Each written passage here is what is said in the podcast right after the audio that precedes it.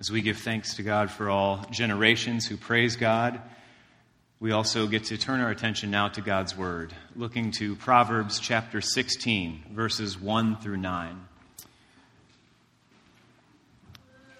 As said earlier, this is the conclusion of the Reach Out sermon series, of the campaign series that brought us up to this point, this Commitment Sunday.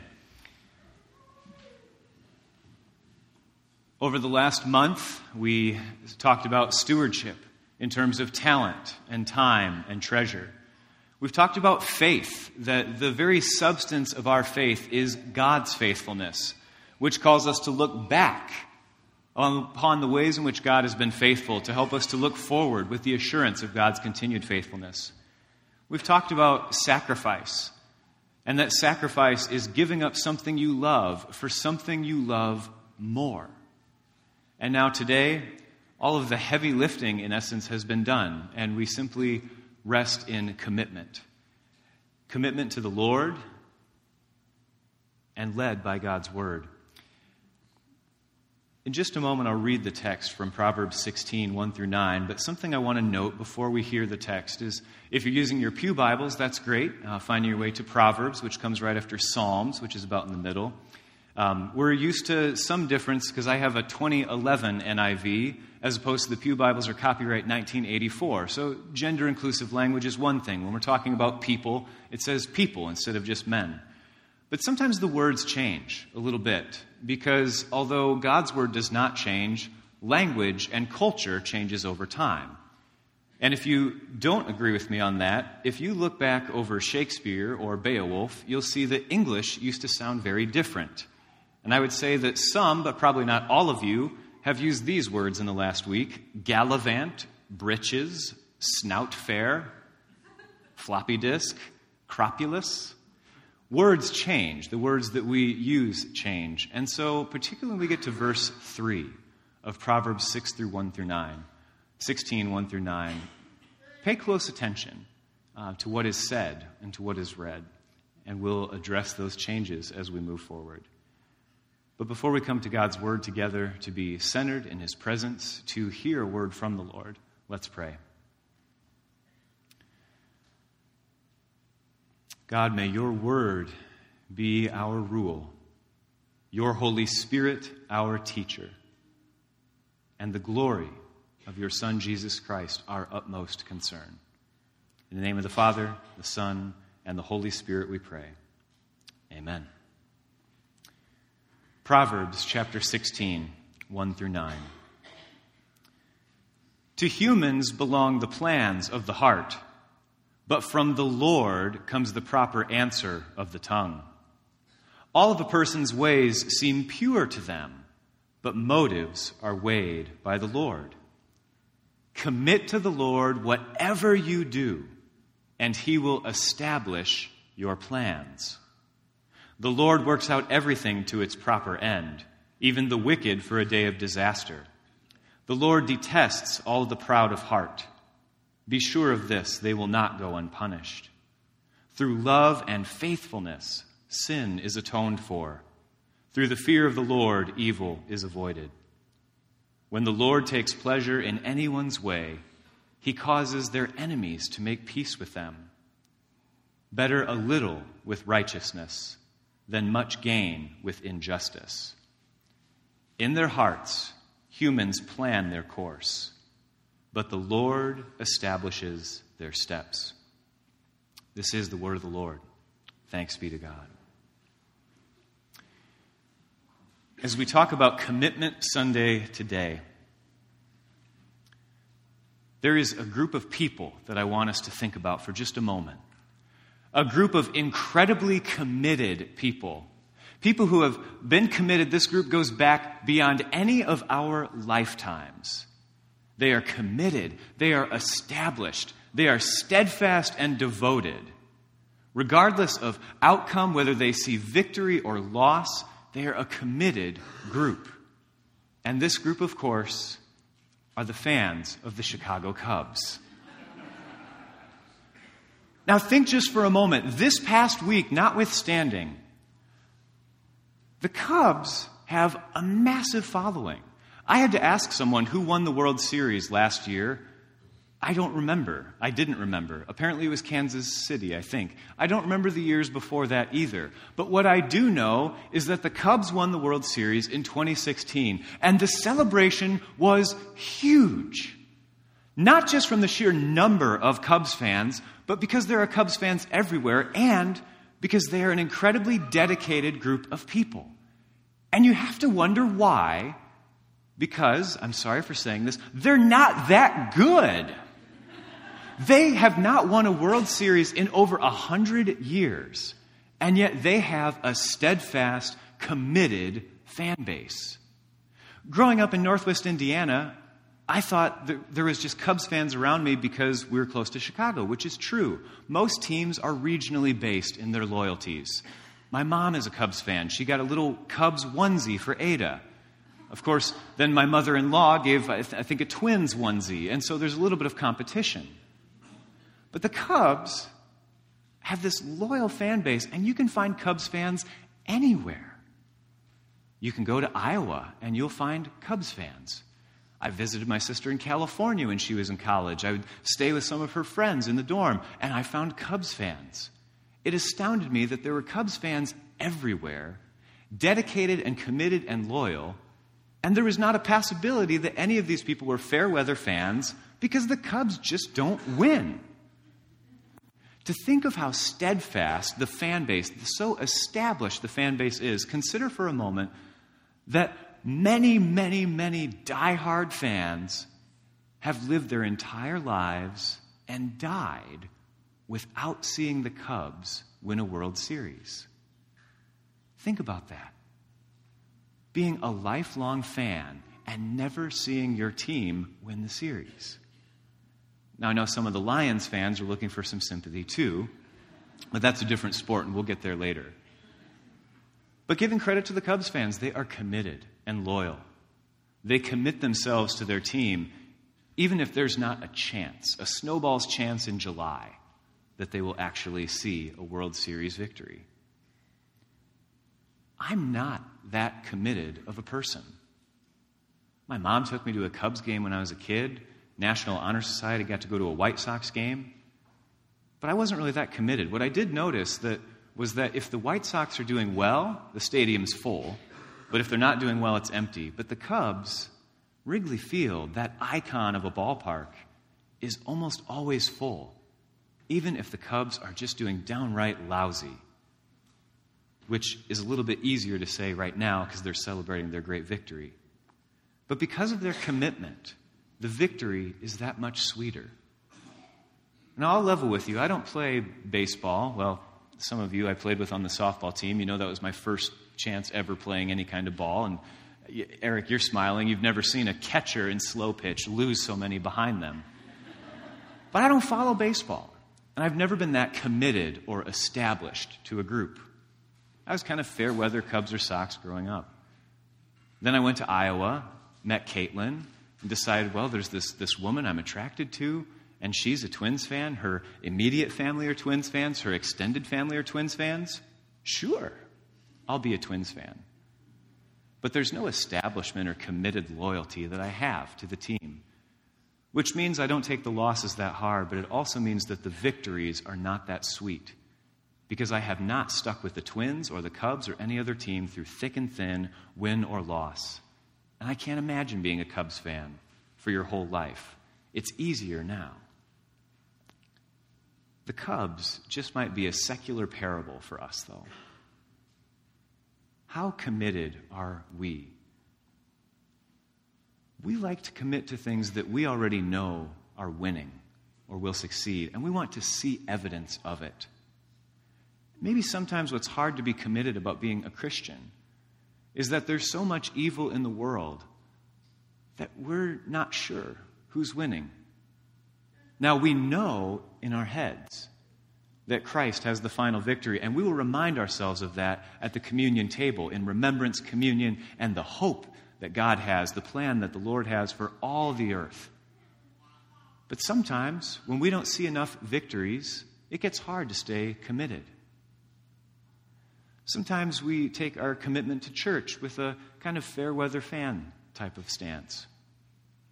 Well, we would be committed, but, you know, this church thing, it's just not bringing me many wins in life. It's not bringing me the victories and results that I was hoping for.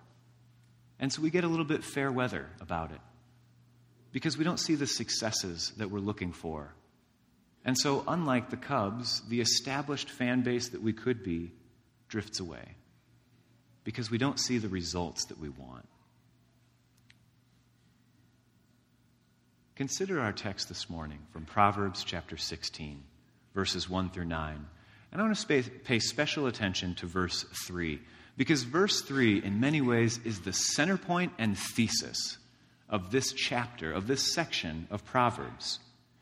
Now, there's two different common translations that we have even here among us in our own Bibles. The 1984 copyright of the NIV was, "Commit to the Lord whatever you do, and your plans will succeed." Now, theologically, that works just fine if you're very careful about how you understand that word, succeed. But the problem is that we take words like that in our culture and apply it as this blanket statement, that no matter what we do, as long as we commit it to the Lord, it will succeed.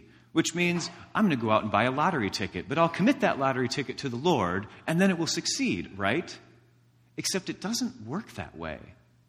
Because committing to the Lord whatever you do means that you're giving God all that you have, but you're inviting God to change who you are as well. And so it's not just cheap words of saying, well, this is for the Lord, and hope that it will succeed for you. Because it's not about your success. That's why when translators get together every few decades to revise and review a translation of Scripture from Hebrew and Greek into whatever language we all speak, in this case the NIV being in English, one of the biggest changes in Proverbs 16 was going from "commit to the Lord whatever you do and your plans will succeed" to this, "Commit to the Lord whatever you do and he will establish your plans." He will establish your plans. This is to invite a different perspective. Now, to the Israelites who read the Proverbs after Solomon compiled all of these great works of wisdom, for them to say that God will your plans will succeed if they're established in the Lord works just fine. But for us, we need to reframe this a bit. And the word "establish" is talking about building, upon setting, upon making something sure and steadfast. But we tend to evaluate what is sure and steadfast in a very different way than the Israelites would. Commit to the Lord whatever you do, and he will establish your plans. This means to give everything that we have, all that we are, to the Lord. And in that submission to God's will, God will establish what needs to be planted and sure and steadfast and flourishing. And when we commit to the Lord all that we have, those things that God was not asking for, that God does not have in mind for us to happen, they'll fade away. Translations are necessary to address language and how it shapes culture. Because in North America, we have a very narrow definition of success. Hence, it can be dangerous to say, "Commit to the Lord, whatever you do and your plans will succeed." There can be arrogance in that to say, well, as long as I commit it to the Lord, my plan will work out. And that's the problem. It's still focused on our plan and not what God would establish within us. Our definition of success is very narrow. We like win and lose. We like results. We like numbers. And it's not just if you win or lose, but in our culture, we label people winners and losers. It's not just did you win or lose, but winner or a loser becomes an insult. Results and numbers drive what we think of as success. That's not necessarily how God views success for us. And so I'd like to offer a counter definition. One that I think taps into the heart of Proverbs and really the entire arc of Scripture, based on Proverbs 16:3. The greatest success is to be established in God's will. The greatest success is to be established in God's will. That is true for us as individuals, as a congregation, as a church, and as a nation. If the greatest success for us as an individual is to be established in God's will, then we might lose according to the world's standards. And are we willing to accept that? If we commit all that we do to the Lord, that He will establish His plans for us, we might lose according to the ways of the world. But we reframe what we mean by success when we believe that the greatest success is to be established in God's will, for God to plant us in His will, to make it abundantly clear, and to give us the perseverance when we keep going on that same path, even when we're not seeing the results that we want. As an individual, also as a congregation, in the midst of a capital campaign, it can be a scary thing because there are many of us that are hoping and praying for a particular result. But what we as North Holland need more than anything else is to know that we commit to the Lord whatever we do, and God will establish His plan within and among us. And when that happens, we achieve the greatest success because we are established in God's will. Not our will, but God's will for us.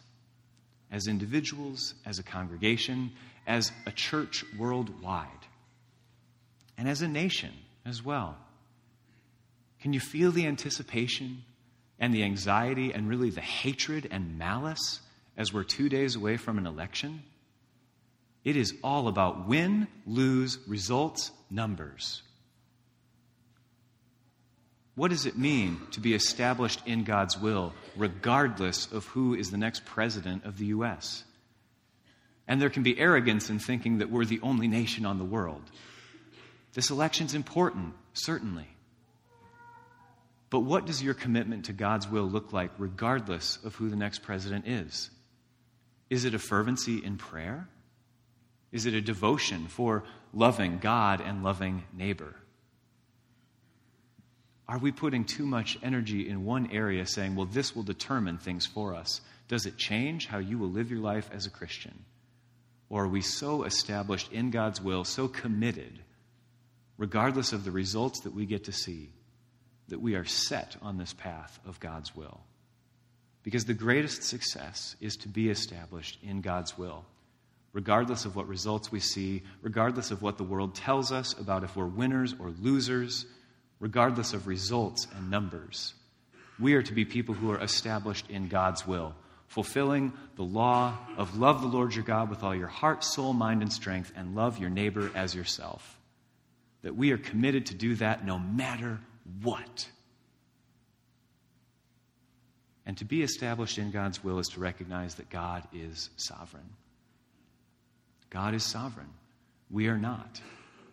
Which means which plans work and which plans don't work are not ultimately up to us. We don't get to dictate which plans work. We don't get to tell God which plans to work. All that we do is in our utmost faithfulness, is commit to the Lord. Commit our time and our talent and our treasure. Commit our gifts. Dig deep into our faith. Sacrificing, committing to the Lord, knowing that God is sovereign and that God has the final say. We don't get to choose the future, but we can commit to the Lord in whatever we do, in whatever we say, in whatever we think. It requires commitment. Consider this thesis of recognizing commitment to the Lord and God's sovereignty, and that the greatest success that we can have is to be established in God's will, no matter what results we see or no matter what's happening around us. The very first verse of Proverbs 16 tells us to humans belong the plans of the heart, but from the Lord comes the proper answer of the tongue. Meaning, God gets the last word. We might have a plan in our heart, but it doesn't mean that we get the final say. All of a person's ways seem pure to them, but motives are weighed by the Lord. We always think we're right in our own eyes. But God is judging our motives. He's weighing them. Commit to the Lord whatever you do, and He will establish your plans. Verse 9 of Proverbs 16 closes essentially this section of the chapter in saying that in their hearts humans plan their course, but the Lord establishes their steps.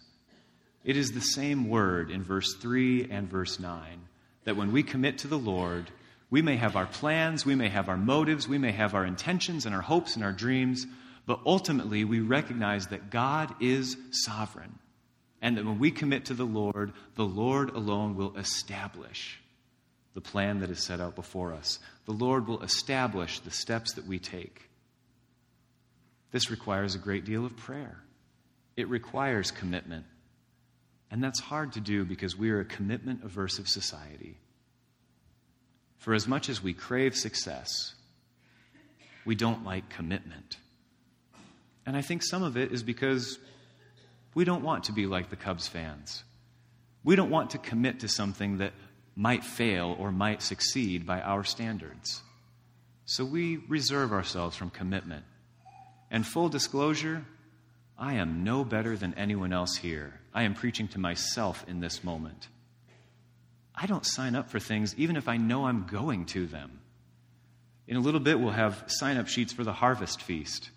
But we don't commit until the last minute. Why is that? Some of our commitment aversion is a little bit innocuous. But what about cohabitation? We don't want to commit to things. We'd rather just ease in and see if it works, and then decide later if we can remove ourselves from the equation. There's plenty of examples we can point to on the ways in which we don't like making commitments because we need to know if it'll win or not. But what if our commitment is simply to commit all that we have and all that we do to God? And in that commitment, there is submission and humility to let God establish what will be next. And that the greatest success is being established in God's will. Commitment cards have been filled out. And maybe there's some anxiety in wondering, am I committing to something that will succeed or not? But our prayer is always that we will be established in God's will, come what may. We commit our ways to the Lord. We're allowed to have our plans. God knows that we have our motives, and we even get to think about what we'll do next. But ultimately, when we commit to the Lord, we are deferring to God's sovereignty and saying that we know that God has the last word. Commitment can be hard, especially if it takes great faith to commit. But we commit nonetheless. What is it in your own life that you may sense God is calling you to, but you're just not sure if you can commit to it? Maybe you need more information. Maybe you need to observe from a distance for a little while before you commit. Is there any faith involved in that? Or is there a time to simply say, God, this is what I'm giving to you, committing with our hearts, with our minds, with our actions, and leaving it in the Lord's hands? Our greatest example of commitment is not a human example, but of Jesus coming into the world, taking on our flesh and blood and dying upon the cross for us. Christ committed to us fully in such a way beyond. Even though God has full omniscience, we are told that Christ emptied himself in Philippians chapter 2. Are we so committed that we empty ourselves, all of our hopes and dreams and desires, and simply want to give them all to God? Or are we just holding on? Are we just waiting a little bit? Or are we really committing to what our plan is and not discerning and praying and committing to what we believe God's plan is? I give credit to the Cubs fans that they get to celebrate a great victory after years and years of not seeing victory. And I do know from seeing reactions, from seeing tears, from seeing people hug their dogs and kiss their babies at the time of the Cubs winning, that the victory is sweet for those who committed, even when they went years without seeing the results they hoped for. May our commitment be so full and so fruitful that we commit to the Lord whatever we do, and that we remind ourselves first and foremost of Christ's commitment to us, using it as our model and guide for what true commitment looks like. Beloved in the Lord Jesus Christ, the Holy Supper which we are about to celebrate is a feast of remembrance, communion, and hope. And consider these in terms of commitment. Christ committed himself to us, to the whole world, to every generation of people, committing his very flesh and blood to die for us upon the cross. And by his death, resurrection, and ascension, we remember that in Christ's commitment to us, a commitment of love, he established a new and eternal covenant of grace and reconciliation, that we might be accepted of God and never be forsaken by him. Christ was committed to communion with us. Christ has promised to be with us always. Come what may, the circumstances of our life make no difference on Christ's commitment to us, to be with us now and even to the end of the age. And so we trust in remembrance that Christ was committed to us, and that Christ is committed to commune with us, and that in the breaking of the bread and the pouring of the cup, Christ reveals himself to us as the true heavenly bread that strengthens us unto eternal life, and in the committing of the cup, as the true vine in whom we must abide if we are to bear fruit. If we are to bear fruit, we must be committed to the true vine, who is Jesus Christ. And we come in commitment of hope. Hope is knowing that God has the final say, that God is, in fact, sovereign, even when the results don't seem to be what we want them to be. We come in hope nonetheless, believing that this bread and this cup are a pledge and foretaste, a promise of the future that we shall partake of when Christ's kingdom has fully come, and when with unveiled face we shall behold him, made like unto him in his glory. Since by his death, resurrection, and ascension, Christ has obtained for us the life-giving Spirit, who unites us all in one body, so we are to receive this supper in true love, in true commitment to God's will, mindful of the communion of the saints. Let's pray together. Holy and right it is, and our joyful duty, to give thanks to you at all times and in all places, O Lord, our Creator, almighty and everlasting God. You created heaven with all its hosts and the earth with all its plenty. You have given us life and being, and preserve us by your providence. But you have shown us the fullness of your love in sending into the world your Son, Jesus Christ, the eternal Word made flesh for us and for our salvation. For the precious gift of this mighty Savior who has reconciled us to you, we praise and bless you, O God. With your whole church on earth and with all the company of heaven, we worship and adore your glorious name, saying, Holy, holy, holy Lord, God of power and might, heaven and earth are full of your glory. Most righteous God, we remember in this supper the perfect sacrifice offered once on the cross by our Lord Jesus Christ for the sin of the whole world. In the joy of his resurrection and in expectation of his coming again, we offer ourselves to you as holy and living sacrifices. We proclaim the mystery of the faith that Christ has died, Christ is risen, and Christ will come again. Send your Holy Spirit on us, we pray, that the bread which we break and the cup which we bless may be to us the communion of the body and blood of Christ. grant that being joined together in him, we may attain to the unity of the faith and grow up in all things into Christ our Lord. And as this grain has been gathered from many fields into one loaf, and these grapes from many hills into one cup, grant, O Lord, that your whole church may soon be gathered from the ends of the earth into your kingdom. Even so, come, Lord Jesus. Amen. The Lord Jesus Christ, on the same night that he was betrayed, took bread, and as was his custom, he took it and gave thanks and broke it and said unto his disciples, "This is my body, broken for you. As often as you eat of it, remember me." And in the same way, after they had eaten, he took the cup. He gave thanks for it, and he gave it to his disciples, saying, "This cup is the new covenant in my blood. As often as you do this, remember me."